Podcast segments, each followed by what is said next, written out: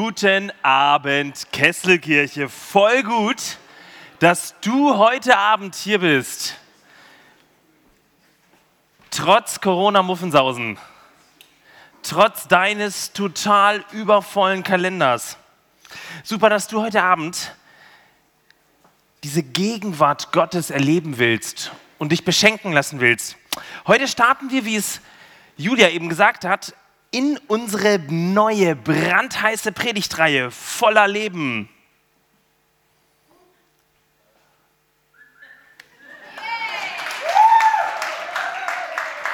Preis den Herrn für diese Gemeinde. Voller Leben. Du hast die Aufgabe eben gekriegt von Julia, mal in der Pause zu überlegen, was heißt das für dich? Und jetzt raus damit. Hau es mir um die Ohren. Was heißt voller Leben für dich? Sport machen, super. Ja? Bitte? Optimismus, jawoll. Sich künstlerisch ausdrücken, gut. Was heißt voller Leben zu sein? Kennst du nicht? Bitte? Singen. Cool, singen. Yay, endlich mal hier. Wisst ihr, was man im Netz findet, wenn man das Wort googelt? Voller Leben auf Platz Nummer eins und zwar unaufhaltsam, immer führend und in den ersten 150 Ergebnissen voller Leben ist eine Serie, na, voller Leben, so soll es mal aussehen, eine Serie von RTL 2. Ich habe die ehrlich gesagt noch nie gesehen. Voller Leben, meine letzte Liste. Die Macher dieser Sendung tun etwas richtig Gutes. Wisst ihr, was die machen? Die erfüllen todkranken Menschen einen Herzenswunsch. Hammer. Also ich dachte, es gibt so viel Gutes, was man gar nicht kennt, sogar auf RTL 2. Also richtig, richtig gut. Äh, wenn man dann noch weiter googelt, gibt es noch eine andere richtig coole Sache. Und zwar eigentlich das, was du und ich uns unter einem richtig fetten, vollen Leben vorstellen. Willst du es sehen? Das, liebe Leute, ist die Touristenabteilung des Staates Kroatien. Glückliche, junge, meist blonde, unbeschwerte Menschen, die im Sonnenuntergang bei sehr angenehmen Temperaturen extrem glücklich sind, mit lecker Meeresfrüchten und einem Wein in der Hand. Kann man machen, oder? So wünscht man sich Leben. Jeden Tag ein Fest. Jeden Tag mit den besten Freunden an deiner Seite. Jeden Tag nur Sonnenschein und Corona weit und breit nicht da. Jeden Tag pure Schönheit. Ja, das klingt irgendwie nach meinem Leben, ne? Dazu der Werbeslogan, jetzt hört euch das mal an, fülle dein Leben nicht mit Tagen, fülle deine Tage mit Leben. Guck es dir nochmal größer an. Fülle dein Leben nicht mit Tagen, fülle deine Tage mit Leben. Und wisst ihr, wo das funktioniert, laut dieser Werbeagentur, die das gemacht hat? In Kroatien, natürlich in Kroatien. Diesen Werbeslogan hätte wahrscheinlich so eine Werbeagentur in Kolosse auch machen können. Denn Kolosse ging es im 4. und 5. Jahrhundert vor Christus richtig gut. Eine Stadt, die blühte. Warum? Weil sie an einer Handelsstraße lag. War damals irgendwie so ein, entweder am, am Fluss oder wie auch immer, an einer wichtigen Handelsstraße. Und die liegt oder lag damals exakt hier. Ihr seht es, ähm, fast in der Mitte zwischen Izmir in der heutigen Türkei im Nordwesten und Antalya im Südosten. Wie gesagt, die Blütezeit viertes und fünftes Jahrhundert vor Christus. Eine wirklich reiche Stadt, eine bekannte Stadt, eine gut gelegene Stadt, bis, oh, bis, das ist immer so, ne? Bis. Bis Folgendes passierte, bis die Nachbarstädte Hierapolis und Laodicea viel einflussreicher und viel reicher wurden. Ähm, und Kolossi ziemlich abkackte gegen die. Und das eigentliche Drama spielte sich im Jahr 60, 61 nach Christus. Da gab es nämlich ein richtig fettes Erdbeben, das die Städte drumherum platt machte. Ihr könnt in den antiken, äh, bei den antiken Geschichtsschreibern nachlesen, dass viel Leid durch diese Erdbeben damals entstanden ist. Und was passierte damals? Vieles wurde nicht aufgebaut. Ihr seht hier ein paar Fotos von Kolosse. Das ist jetzt so ein sehr schickes Bild, aber viel schicker es nicht. Das ist nämlich das, was übrig geblieben ist bis heute. Wie man sieht, sieht man nichts. Das Problem ist, dass Hierapolis und Laodicea den Wiederaufbau aus der Portokasse bezahlen konnten nach dem Erdbeben. Kolosse nicht. Der Kolosserbrief schreibt nun oder richtet sich an eine arme Gemeinde, an eine arme Gemeinde in einer unwichtigen Stadt, wahrscheinlich kurz vor oder kurz nach dem Erdbeben, in einen Alltag, und jetzt würden wir sagen, der total hoffnungslos ist, nein, der voller Leben ist. Das ist ein Widerspruch, ne? In einen Alltag voller Leben. Wie gut, dass echtes, sinnvolles und sprudelndes Leben nicht zwingend was mit Jugendlichkeit, Kohle und Erfolg zu tun hat. Wie gut, dass wir uns diesen genialen und für die meisten völlig unbekannten Brief vier Monate lang anhören, uns hineinknien, um uns davon überzeugen zu lassen und anstecken zu lassen, was voller Leben sein heißt. Heute mit den Versen des ersten Kapitels 3 bis 6. Ich möchte sie lesen. Da steht folgendes. Wir danken Gott, dem Vater unseres Herrn Jesus Christus und beten alle Zeit für euch, da wir gehört haben von eurem Glauben an Christus Jesus und von der Liebe, die ihr zu allen Heiligen habt, um der Hoffnung willen, die für euch bereit liegt im Himmel. Von ihr habt ihr schon zuvor gehört durch das Wort der Wahrheit das Evangelium, das zu euch gekommen ist. Wie in aller Welt, so bringt es auch bei euch Frucht und wächst von dem Tag an, da ihr von der Gnade Gottes gehört und sie erkannt habt in der Wahrheit. Leute, so beginnt Paulus fast immer. Nichts Besonderes. Jetzt erwarten wir einen richtig geilen Brief und dann sowas. Heute Morgen im Predigeinterview fragte mich Lukas, so Martin, ich habe mir das zu Hause äh, durchgelesen. Kann man überhaupt darüber predigen?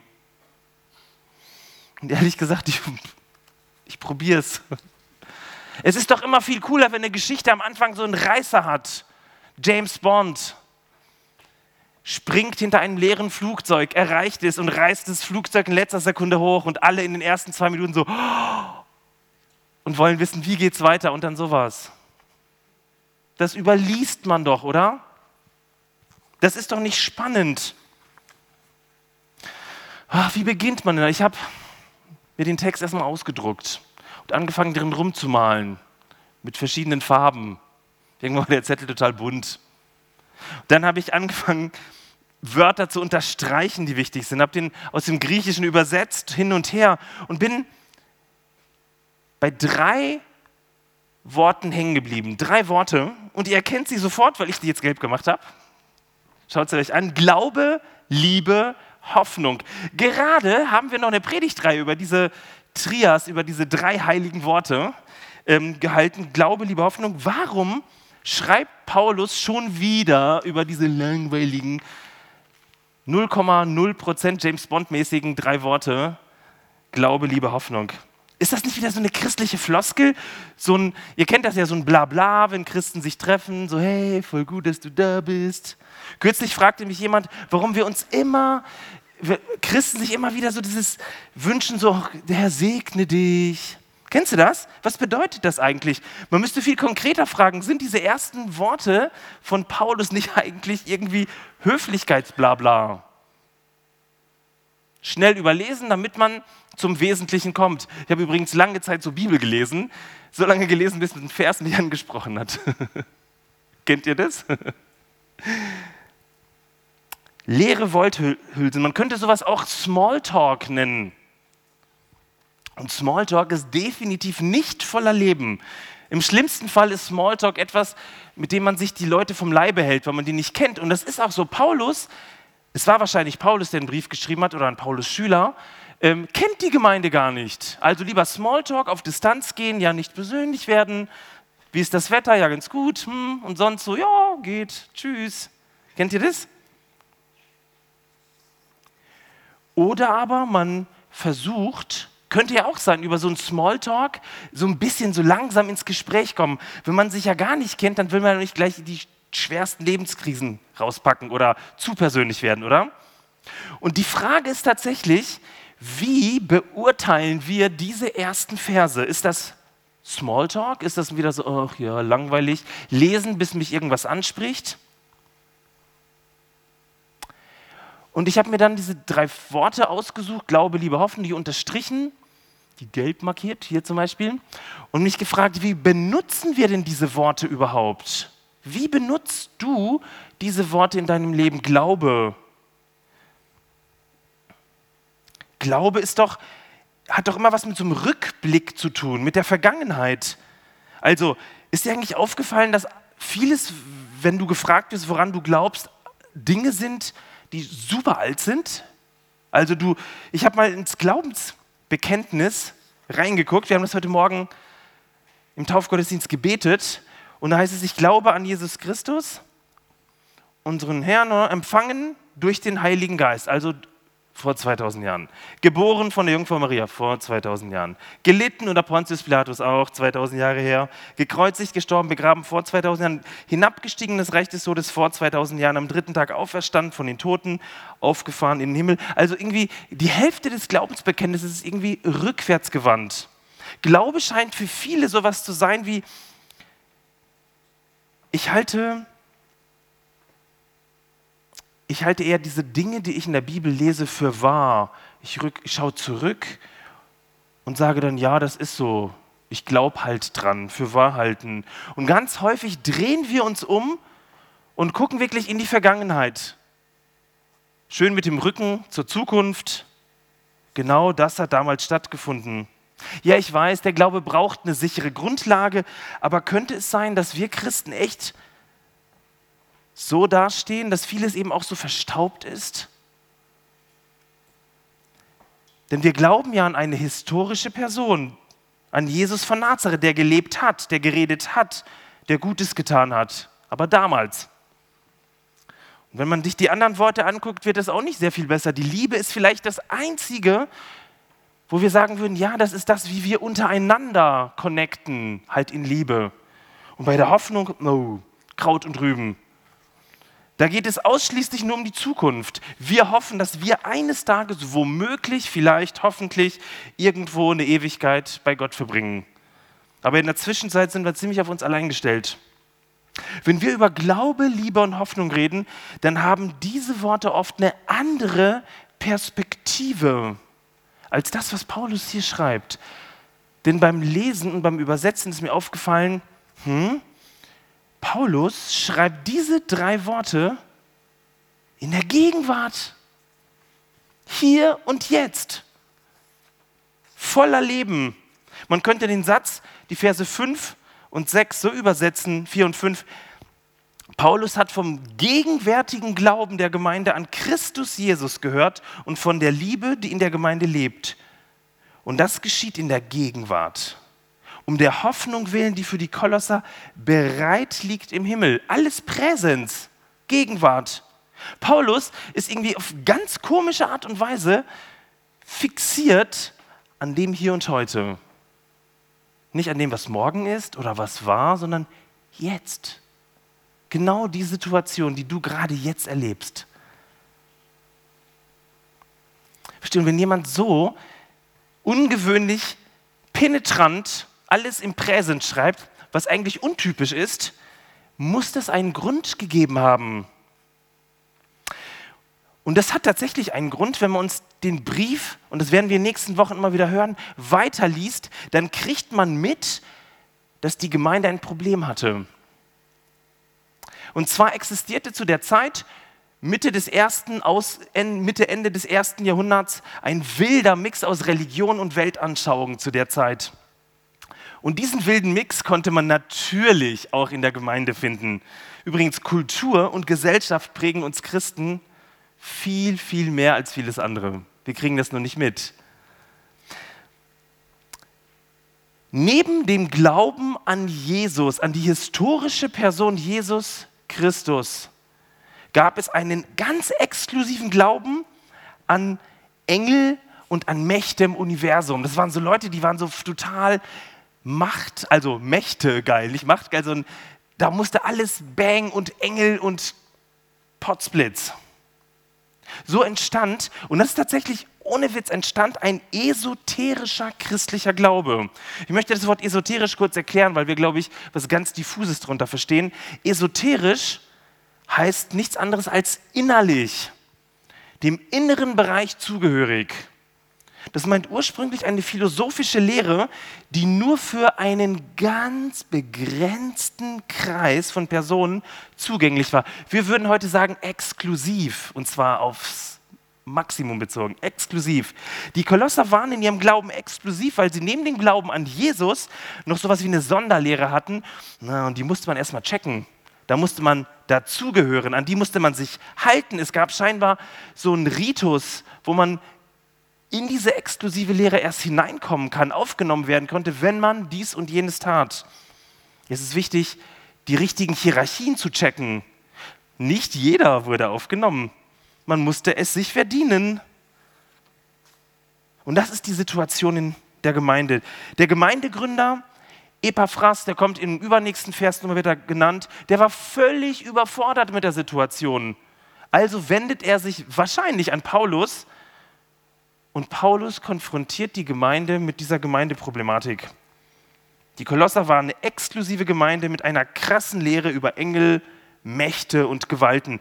Und als ich das so gelesen habe, dachte ich, hm, das ist 2000 Jahre her. Man könnte sagen, wir sind 2000 Mal weiter, könnte man sagen. Aber ist es nicht so, dass wir das genau kennen, dieses Exklusive, dieses, dieser Wunsch nach besonderen Quellen, die man am besten nicht allen sagt? Kennst du das? Eine Konferenz, die du besucht haben musst. Jetzt kannst du das mit dem Glauben, das ist, du glaubst halt wie die anderen. Aber die, die diese Konferenz besuchen, die haben es raus. Oder eine Gemeinde, in der es richtig knallt. So wie man sich vorstellt. Bam, bam. Und du hockst hier in der Kesselkirche. Da hat jemand ein Buch und sagt dir, das musst du lesen. Erst wenn du das Buch gelesen hast, dann checkst du das mit Gott oder ein Podcast oder was auch immer, eine Webseite. Kennst du dieses Exklusive? Irgendwo der Wunsch, etwas zu finden, weil der Alltag ja so total dröge ist. Wie reagiert Paulus drauf? Wie reagiert der Apostel, der nur diese Gemeinde vom Hören sagen kannte, der die nicht persönlich kennengelernt hat? Er tut das, was James Bond nicht machen würde. Er schreibt über Glaube, Liebe und Hoffnung. Aber mit einem besonderen Fokus. Und das ist tatsächlich, das könnt ihr nachlesen in diesen paar Versen. Der Fokus ist nicht Jesus Christus, weil Christus ja kein Nachname von Jesus ist, sondern er spricht von Christus Jesus. Da ist, hat eine, ein Switch von Worten stattgefunden.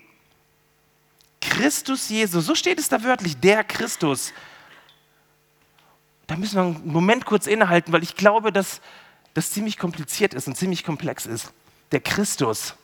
Der Christus ist derjenige, das beschreibt Johannes in Johannes 1, derjenige, durch den diese Welt geschaffen wurde. Alles, das ganze All, der Ewige, der vor allem da war. In diesem einem Wort Christus verändert sich alles. Verändert sich wirklich alles. Und zwar geht es Paulus nicht um die geschichtliche Person Jesus, sondern um den ewigen Christus, der in Jesus Mensch geworden ist. Das Haupt. Paulus beschreibt es im Kolosserbrief als das Haupt der Gemeinde. Oder in Christus liegen verborgen alle Schätze ähm, aber dieser Christus, das ist das krasse Thema von Paulus. Und zwar beschreibt er ihn als den kosmischen Christus. Der kosmische Christus. Ist verrückt, oder? Ich habe euch eben in einer, im Interview gesagt, es gibt einen Blick auf Jesus, den kennen wir nicht. Genau diesen.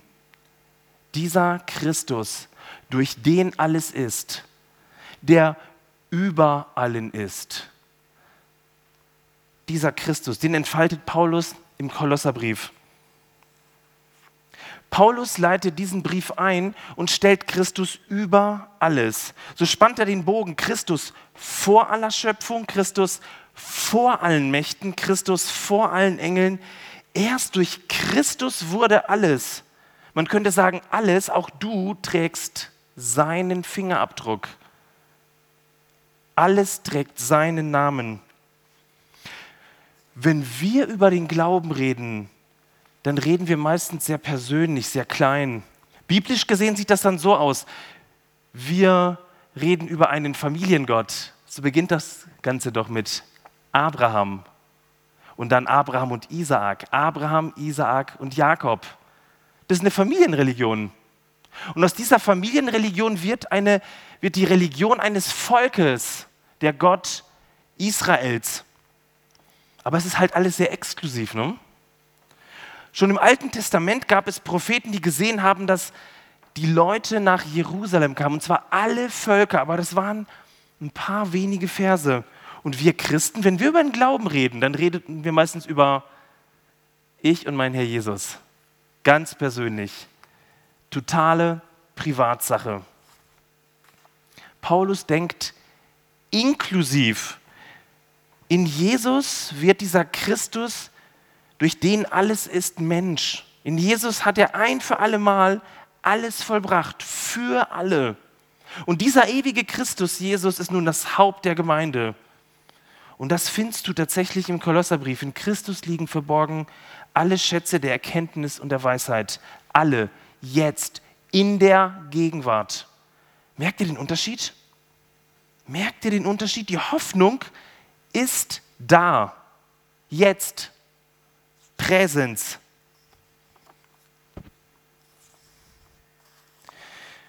Und das ist der Grund, warum wir diese Predigtreihe Feuer Leben nennen.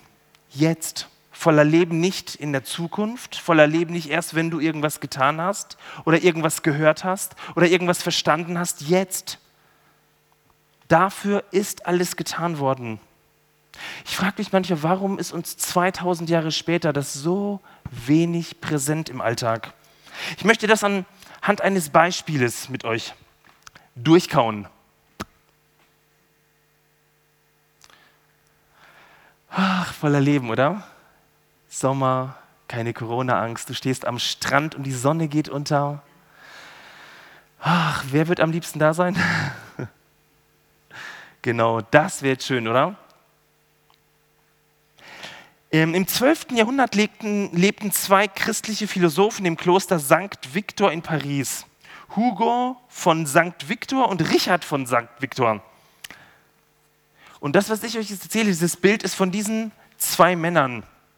Sie haben folgendes Bild gemalt. Drei Personen stehen am Strand und beobachten das da. Ein wunderschönen Sonnenuntergang. Und jetzt könntest du dich mal kurz fragen, ich werde das jetzt nicht abfragen, aber dich selber fragen, was siehst du da eigentlich? Ein Insta-Bildmotiv? Irgendwas, wo romantische Gefühle in dir aufkommen? Der erste, der das Bild, der diesen Sonnenuntergang sieht, der sieht diese genialen Farben, er sieht die romantische Stimmung, er ist total happy und er freut sich an dem Ereignis selbst. Er könnte diesen Sonnenuntergang umarmen, wenn es nur ginge. Dieser Mann repräsentiert den sinnlichen Typ. Und in der Literatur habe ich gefunden, dass es etwa 80 Prozent von uns Menschen sind eher so sinnliche Typen, wenn sie so einen Sonnenuntergang sehen. Sie befassen sich damit, was man sehen, riechen, schmecken, anfassen, berühren, bewegen oder festhalten kann. Und diese Wirklichkeit ist für, den erst, für die erste Person genug. Er sieht mit dem ersten Auge. Ein zweiter steht daneben. Er sieht denselben Sonnenuntergang, freut sich über diese wundervolle Schönheit, wie der erste auch. Aber weil er ein Fan vom analytischen Denken ist, stellt er sich vor, wie gerade die Erde rotiert und die Sonne eigentlich im Zentrum steht und die Erde sich nur dreht. Er denkt es und sieht trotzdem die Schönheit. Der zweite sieht aber nicht nur die Schönheit, er sieht auch die logischen, naturwissenschaftlichen Abläufe im Hintergrund. Dieser Mann, so beschreiben es die beiden Philosophen aus dem Mittelalter, sieht mit dem zweiten Auge. Er sieht mehr als der erste. Und die beiden Philosophen beschreiben noch einen dritten Mann, einen dritten Mann, der ebenfalls am Meer steht, diesen Sonnenuntergang sieht. Und er sieht diese Schönheit wie der erste, stellt sich vor, wie die Sonne ähm, im Zentrum ist und die Erde sich schön um die Sonne dreht, sieht es im Endeffekt. Aber diese dritte Person hat die Fähigkeit, mehr zu sehen als nur das Schöne oder das Logische. Diese Person sieht das große göttliche Geheimnis dahinter. Sie sieht, wie Gott alles um uns gebraucht, um uns seine Liebe und seine Gnade hier und jetzt zukommen zu lassen. Und das ist verrückt, denn dieses Bild des Sonnenuntergangs galt im Mittelalter als das Bild von Gnade. Warum? Weil es unbeschreiblich ist, dass der Himmel jeden Tag aufs Neue die Erde berührt. Die Sonne in die Erde hineinplumpst. Wir wissen ja, die Erde dreht sich ja ne, um die Sonne, aber dieses visuelle Bild, diese Dimension, die für das Göttliche steht, wird hier verstanden. Jeder Tag voller Gnade, jeder Tag und die Natur zeigt es uns auch. Himmel und Erde berühren sich, das ist das dritte Auge.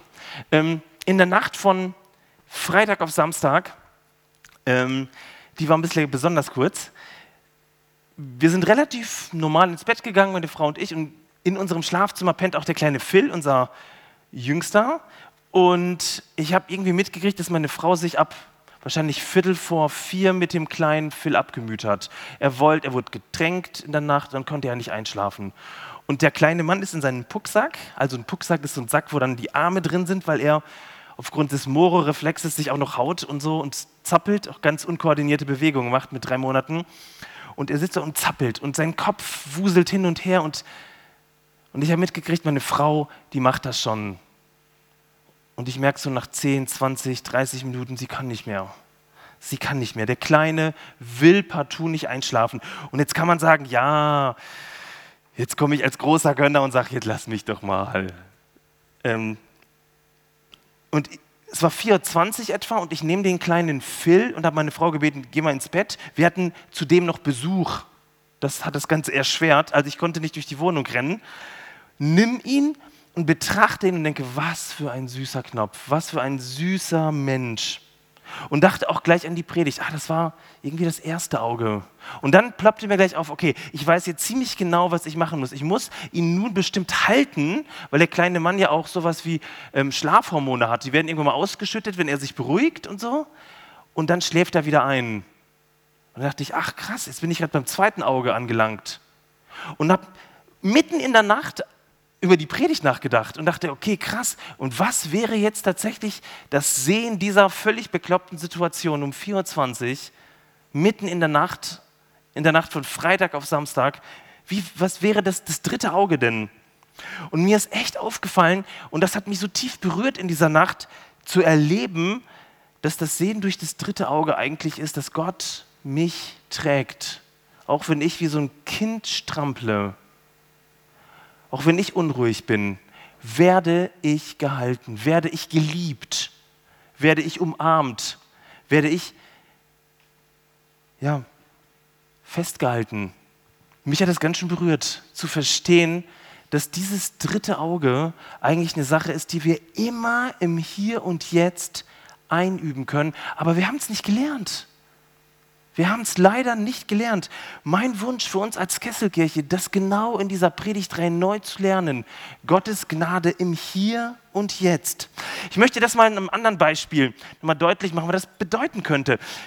KK steht nicht nur für Kesselkirche, einige Spötter sagen, steht für Kaffeekirche. ähm, ich weiß nicht, wer von euch mal im 11 Uhr Gottesdienst ist. Der 11 Uhr Gottesdienst, da wird richtig kaffeemäßig eskaliert. Ähm, wir trinken viel Kaffee, guten Kaffee, wir haben eine gute Kaffeemaschine. Und Viele sagen, ja, euch geht es ja nur um den Geschmack. Ja, ich finde das geil. Ich finde, der Kaffee muss richtig gut sein. Kaffee muss schmecken, oder? Also wenn so eine saure Plörre da rauskommt, das kann man doch nicht trinken. Nein, das ist Genuss, das ist super, wenn es duftet. Du kommst ins ähm, Refugium, sprich, jetzt heißt es ja Studio rein und das duftet so geil nach Kaffee. Oh, wie schön ist das denn? Dann lacht man schon, freut sich drauf. Das ist das erste Auge. Und dann gibt es im Jesus-Treff in der Kesselkirche Leute, die durch das zweite Auge sehen, sagen, hey Leute, voll gut, dass ihr einen Spaß habt mit dem Kaffee, aber wie ist denn das eigentlich? Macht ihr euch Gedanken, wo dieser Kaffee angebaut wird?